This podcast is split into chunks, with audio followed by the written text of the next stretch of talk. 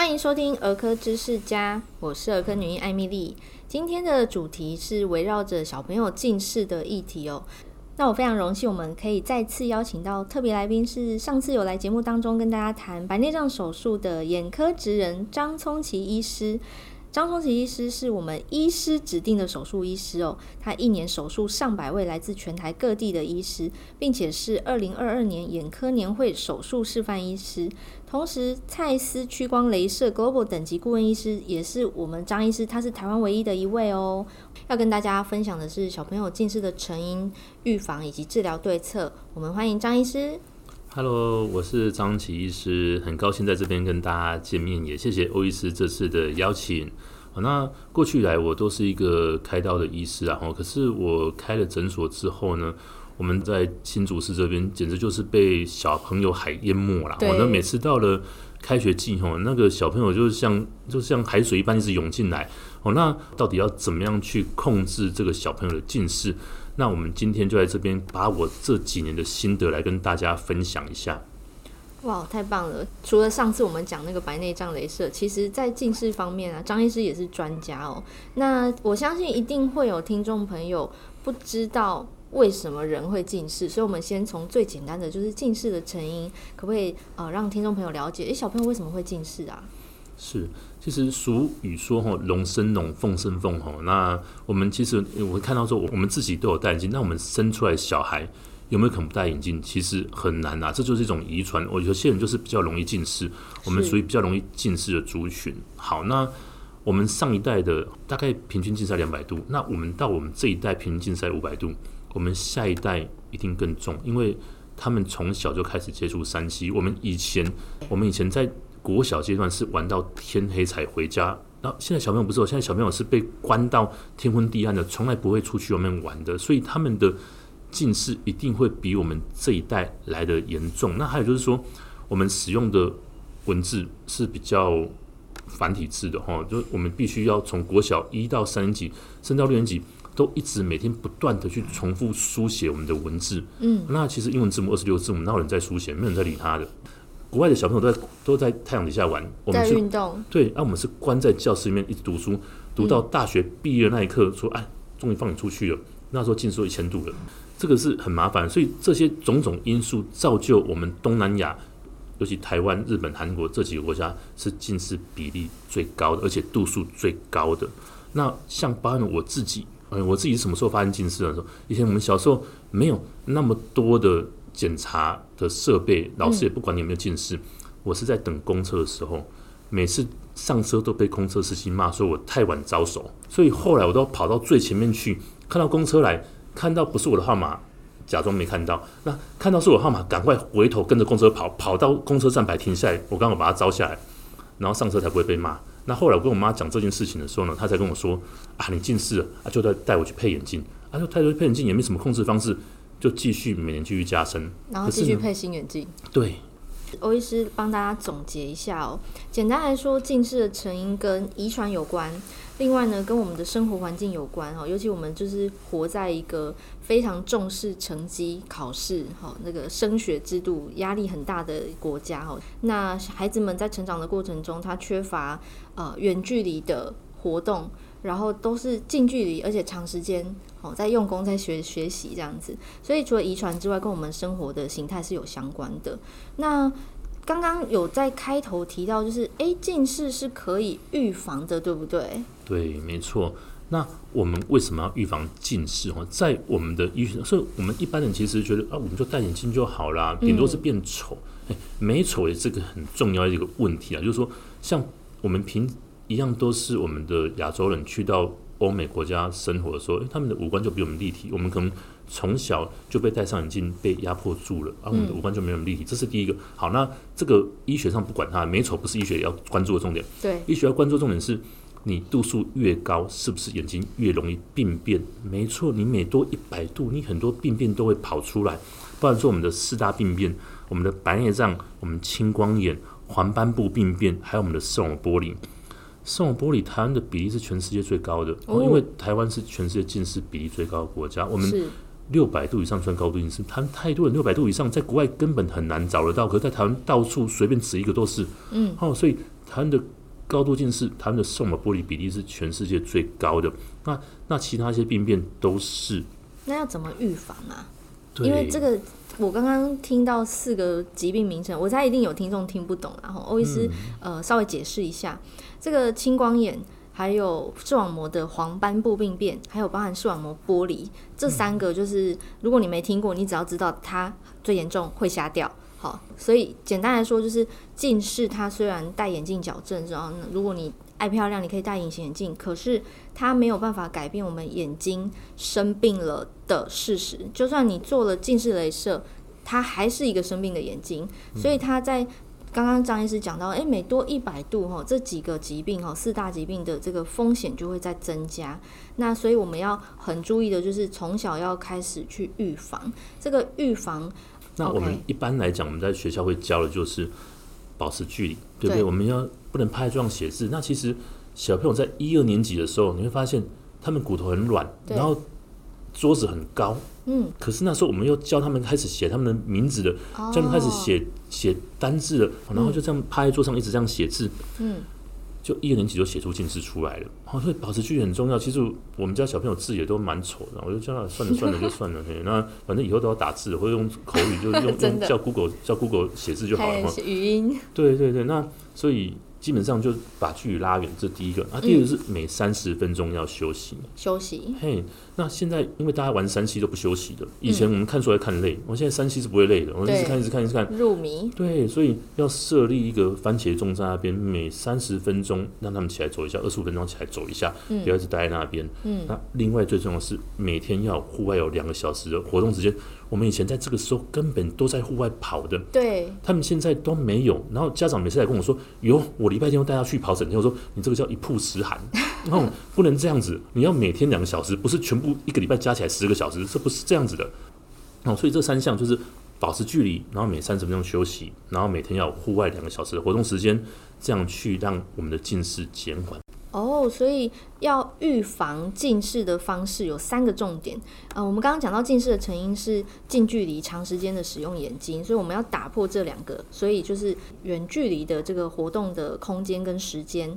那长时间，所以刚刚张医师有提醒大家用番茄钟的技巧哦，你每二十五分钟的不管是书写还是阅读哈，就是近距离使用荧幕也好，或者是纸本也好，你就要让它休息起码五分钟。那另外，我真的很感谢张医师。提的那个两小时的户外活动，因为不管是眼睛的保护，还是我们讲讲儿童健康哈，孩子的成长发育，还有就是呃，欧医是做肥胖嘛，所以在肥胖的青少年儿童身上，我们也观察到，哎，活动量真的太少了，宅在家的比例太高了，所以长时间近距离要打破它，然后要有充足的活动时间，不要一曝十寒哈，就是一天打鱼六天晒网，只有周末出门是不够的。嗯。那讲到这个近视，好像是我们必须要面对的，因为我们这一代都已经近视，我们下一代势必还是会面面临到这个问题嘛。这个度数的控制要怎么做呢？对，我们现在最新的医疗方式哦，其实我们记住三个重点哦，就是我们的散瞳药水，散瞳药水。好，那另外就是眼镜，眼镜要配足度眼镜哦，足度眼镜，跟过去的观念不一样。然后第三个就是我们有个角膜塑形片的应用，角膜塑形片，对，这三种。那散瞳药水过去以来，我们台湾像我这个年纪，我四十几岁这个年纪的小朋友，其实那时候还是有眼科医师在用散瞳药水控制近视。台湾用散瞳药水控制近视的历史已经有三四十年了，是，它是安全的。台湾其实食品安全做得很好，药品安全做得很好。过去大家都以为散瞳药水会害人，没有这回事的。它会害的东西不可能放在架上放三四十年都没有被下架的，对，所以它是安全的。像我这个年纪的，我有很多眼科医师的朋友，他们从小就被家长带去做近视控制，就点散瞳药水。嗯，到现在为止，有没有人比较早发什么白内障或青光眼的？一个都没有。嗯，他们没有更高的比例有任何病变，完全没有。而且他们是不是近视度数比较浅？就会比较浅一点点，哦、没错，他们有乖乖控制的。但是那时候散瞳药水浓度很高，是一 percent 的，嗯，一 percent 点下去之后，整个瞳孔大到不行，嗯，完全没办法去户外活动，哦，所以畏光，对，所以这是过去来大家非常讨厌散瞳药水的原因，嗯，但是现在呢，后来做了一个研究，零点零一 percent 的降低一百倍的浓度的时候呢，嗯，它居然还有一半的控制效果。嗯哼，零点零一浓度的时候呢，它完全不会有畏光，完全瞳孔不会有就是过大的问题。是对，然后对我们的调节力也不会有任何问题，所以它完全没有那些副作用了，几乎是零副作用哎。对，完全没有什么副作用，把它当来保养都可以。是对，但是它却保有一半的控制效果，所以呢。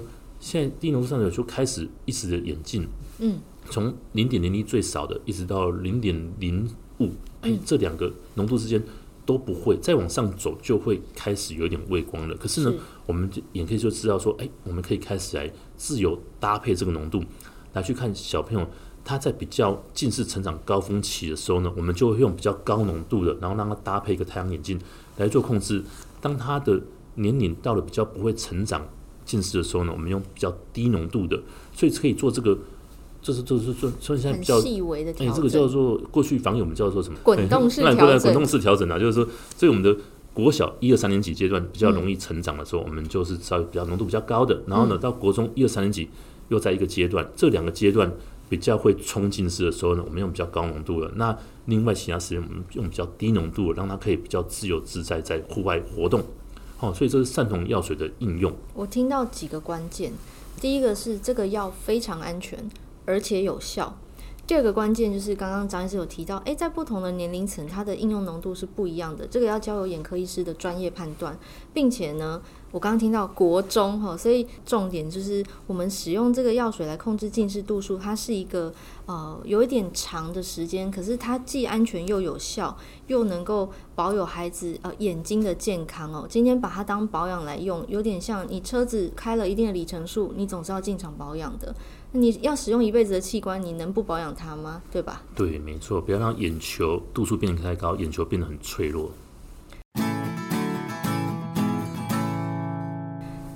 有提到第二个是配足度的眼镜，这是什么意思呢？对，像我们一般大人去配眼镜的时候，我们会配不足度眼镜，我们可能会少个五十度，对，让我们眼睛看近的时候不要那么容易疲劳。哦，可是呢，大规模统计之下呢，小朋友如果让他配不足度眼镜，他会比较反而会用力去对焦，度数上会成长比较快。他一定要配足度，甚至过头一点点，嗯，都没有关系。那小朋友调节力很好，他们不会因此而看近的不清楚或累，但是对他们度数的控制是有帮助的。所以小朋友配镜跟大人完全不一样，小朋友一定要配足度，甚至超过一些些都没有关系。这是现在观念的改变，因为大规模统计之下，这样就是有效的，我们就遵循这样子医学证据。因为其实有一些家长啊，他可能会想说。诶，我就等他度数再深一点，一次配到够哈。他可能为了这个经济预算的问题哈，那可能一百度、两百度不想配，非要等到他五百度了哦再来配这样子。这个观念是不是应该要翻转啦？嗯，这个实在是不应该这样子啊。因为当你配不足度的时候呢，他你一直让他看不清楚，他度数其实成长非常快。嗯，所以一定要跟着小朋友度数一路的前进。反正你让他直接配足了，甚至超过一点点。它反而会定在那边。我们临床上看到非常多这样的现象。它现在两百度，我给它配两百二十度、两百五十度，是它反而定在那边，不会再往上跑。哎，足度眼镜真的很重要。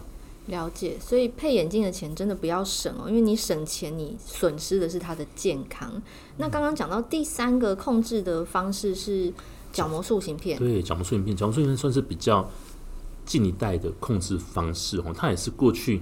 以前一个就是偶然的发现啊，过去是想要让大人不用戴眼镜，嗯，那我们有分日戴型的眼镜，可是有些人白天戴它不太舒服，那就有这种夜戴型的，先把角膜压平，然后呢让他白天把它拔掉之后，他出门不用戴眼镜，嗯，那可是呢慢慢他会回弹回来，就后来发现在小朋友身上使用，它居然有控制近视的效果，后来就逐渐应用在小朋友身上，然后那。通常我会把这个列为第二线，第一线我还是建议用散瞳药水，因为它最简单，也最没有负担。可是呢，有些小朋友他需要用到用用到浓度比较高的时候呢，他就开始畏光了。可是他会参加足球队，嗯，参加田径队，他没办法去户外活动的时候呢，这就比较麻烦。那这时候我就会建议他说，那你就可以换成角膜塑形片，这样就不用点散瞳药水，不会畏光，也不用戴眼镜。对，所以把它放在第二线，那或者是。散瞳药水对这样的小孩控制效果不好的时候，因为有些小朋友他对散药水就是比较没效，嗯，那这时候我们也把它转为角膜塑形片。所以有两种小孩，我会让他转角膜塑形片的，就是三条水比较没效的，嗯，或者是他因为有体育的需求，嗯，那第三种就是美观啊，我们家长都不希望看到小朋友脸上戴着眼镜，是。喜欢他没有负担的成长，嗯，啊，那整个五官比较立体，那这也是一个啊，这是小这是家长自己自由选择的。好的，所以我们今天认识了近视的成因，还有这个预防近视的重要性哦，以及真的不小心近视了，当它还很浅的度数的时候，我们就要开始。呃，类似超前部署，然后滚动式的调整它的这个控制方式，有三个手段哦。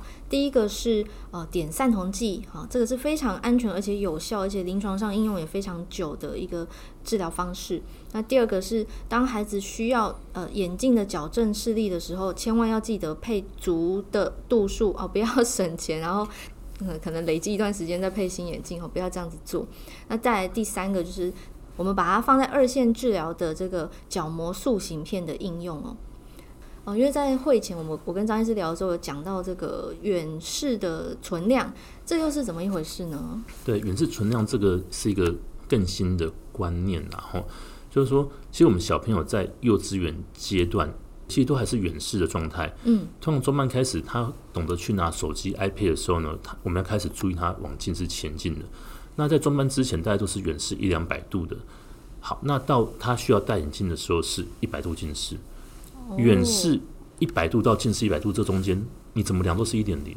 是。所以呢，学校帮你量的时候，一点零的时候，交回你手上的时候，他真的没有在近视前进吗？他有可能有，他可能本来是远视一百度，然后变到零度，变到近视七十五度的时候。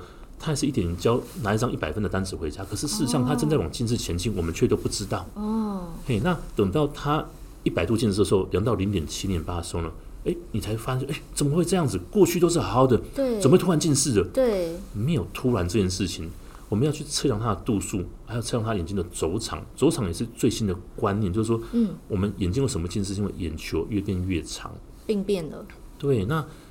我们量度数是不够精准的，因为度数会随着我们眼睛今天的紧绷或是放松状态，会有一个很大幅度的变化。嗯，所以今天可能量近视五十度，明天可能又变零度，后天又变近视一百度。每天变化那么大，根本无法去测量一个最精确的变化。是，但是眼球的长度是非常固定的，它变长就是变长，它不会再变短了。嗯，好，所以我们知道它变长的幅度，我们就知道它变化多少。所以我们现在呢，要注重是远视的存量，那有眼球的长度去做监控是最精确的。像我们家小朋友，因为毕竟爸爸是眼科医师啊，早就知道他们。像我太太是近视哦，那我但不可能侥幸的心态说，我小朋友应该不会近视，这不可能的事情。嗯，所以我从中班就开始给他们点散瞳药水，嗯哼，然后严格监控他们的轴场变化，还有远视的存量。那到小一、小二的时候呢，都还是 OK 的，可是呢，嗯、我们家的邻居呢，明明大家都小时候都玩在一起，对，幼稚园的时候大家都没有近视，对，然后家长也都是高知识分子，但是高知识分子有有些时候反而听不进去别人说话了。像我们一个邻居是内科医师，嗯、然后另外一个是台积电工程师，嗯，对他们也都觉得，嗯，小朋友近视近视啊，反正我们都近视啊，没差、嗯、哦。可是呢，当真的近视来的时候，小二拿到近视单的时候，还是会吓一跳，说怎么会这样子？以前都好好的。我说。我说这些观念我都讲给你们听过了，但是你们都没有在听哦。那这实在是哦。那所以呢，当我们家小朋友呢还有远视存量的时候，都在用低浓度散瞳药水控制的时候呢，是他们家小朋友小二对小二领到单子，已经一百度近视的时候才跑来，他们只能够点高浓度了，因为他们把前面的两百度的远视存量都浪费掉了。哦，本来你可以一年只要多二十度就好了，十年多两百度。结果你一年就花掉两百度了，嗯，接下来只能够用高浓度去控制，哦，这是非常可惜的事情。你应该在远视存量还够的时候就开始控制，而不是等到近视跑出来一堆的时候才来控制。你已经接近悬崖边要掉下去了，才在那边用力拉。哎，您不应该接近那个近视悬崖，你应该要远离悬崖才对。是，哇，张医师用这个例子非常生动的。描述了什么叫远视存量哦。就是其实刚刚张医师有提到，这诶、我们在视力检查的时候啊，孩子回家的单子是给你一点零、零点九、零点八这种数字，可是你殊不知说，诶、欸，他到底是远视一百度的一点零，还是近视五十度的一点零？哈，这个你是不会知道的，除非你带他去眼科哈做很精密的检查。那刚刚有提到这个眼球轴长哦，这个词如果听众朋友。听得懂你就当做我后面是废话哈，听不懂的可以听我解释一下。我们的眼球是立体的构造哈，它不是一个正圆的球啦。但是呢，随着我们眼睛的近视，好，它是一种病变哦。近视不只是外观的问题，它是眼球生病了。它生病之后，它会轴长越拉越长，就是你想象那个球，如果原本是正圆形，你把它压扁，它是不是前后拉长？哈，大概是这种感觉。那这个眼球轴长变长，在呃我们医学来讲，它是一个生病哈病变的表现。那我们在近视的过程中，就是它会有这个变化。所以当孩子还是一点零的时候，它有可能是正常的。可是它也有可能是它已经开始在近视的变化当中了。你在一点零那个单子上看不到，你必须到眼科诊所做检查。所以刚刚张医师有提到一个关键数字哈，小朋友五岁的时候，中班的时候还在远视的阶段，你就可以带他到眼科医师的这个面前哈，做精密的一个检查。尽量在他还没有生病之前，我们医学都讲预防重于治疗啦。没有生病之前去预防它是最有效的治疗。好，包含近视这个疾病。好，今天这一集要带给大家的观念就是，除了你要认识近视的成因，然后为什么孩子要控制度数，你要很重要的一个翻转的概念，就是近视不只是戴眼镜麻烦美观上的问题，它是眼睛生病了。当你变成高度近视的患者，像欧医师这样，我就要每年花时间做眼科的高，嗯，就是比较精细的检查，去看我的视网膜健康的程度啊，等等等。好，因为我们高度近视的人呢、其实就是眼睛生病了嘛。那高度近视，刚刚我们在开头有讲过，它比一般没有高度近视的人是比较容易有四大疾病。那这四大疾病大家都可以忘记，你只要记得，就是最严重会瞎掉，吼，这是非常严重的事情。好。那最后呢，我们花一点时间哦，来一点工商服务，让大家认识一下我们远见眼科，好吗？嗯，好，我是远见眼科的张启医师。那我们远见眼科在新竹有两家分院，然后一家在我们的新竹市东区 Costco 这边，嗯，然后另外一家在竹北高铁区旁边。哦，那我们都是对近视控制非常严格要求的，每次学童孩童回诊都要量眼球周长的。监控哦，这是非常重要的哦，大家一定要这个概念。那么有一张最终表给大家带回去看哦，那大家就会知道说，哎，我在这边这一次的数据是怎么样，用什么方式控制，现在眼球轴长跑到多长了，那它的裸视它的度数到底多少？有一个表格让大家看，大家就会追踪的表格，因为我们大家都数据狂啊。哦，所以就是看到数字，大家会比较盯紧哈，比较认真，知道说要好好控制近视，对吗？对对，没错，就像月考一样。然后每次家长一看到月考，呃，要回诊了，赶快注意一下数字，然后有没有点药水，大家都要注意。然后三个月每次看到成绩单就知道说啊，糟糕，这一次回去要打屁股了。哎，这数字怎么难看？那大家就会知道。所以我把每次都记载一下，呃，三个月三个月一次。我们现在走场，我们现在度数，嗯，这些现在控制方式一目了然的，好让大家都可以一直的追踪，一直到我们近视控制到最稳定的时候，大概是高中的时候。了解。所以今天这一集，我们花了一整集的时间，跟大家从近视是什么哈来认识，以及它的整个控制的方式哦。那在新竹远见眼科呢，其实不只是儿童的近视控制啦，还有包含近视雷射啊，我们上次讲的这个白内障等等哦，这个很先进的仪器哈，因为欧医师今天自己亲自体验过了哦，整个检查的流程，还有这个影像的哇超清晰、高解析度哦，人生第一次看到这么高解析的我的视网膜。嘿，那跟大家分享到这边，如果您有任何问题，欢迎私讯给我。那 IG 的连接我也是会留在节目的说明栏里头。此外呢，我们远见眼科的挂号链接我也会放在说明栏里。那欢迎大家点播更多的主题，这样欧医师才有借口再来叨扰张医师让我访谈哦。非常谢谢张医师来到节目当中，也谢谢大家的收听。那邀请大家动动手指，帮我到 Apple Podcast 以及 Spotify 帮我留下五颗星的评价哦，因为我现在更新的动力就是你们的评价啦，不然我真的有点累，不太想做。好，非常谢谢大家的收听，我们下次再见哦。谢谢大家，谢谢，拜拜，拜拜。Música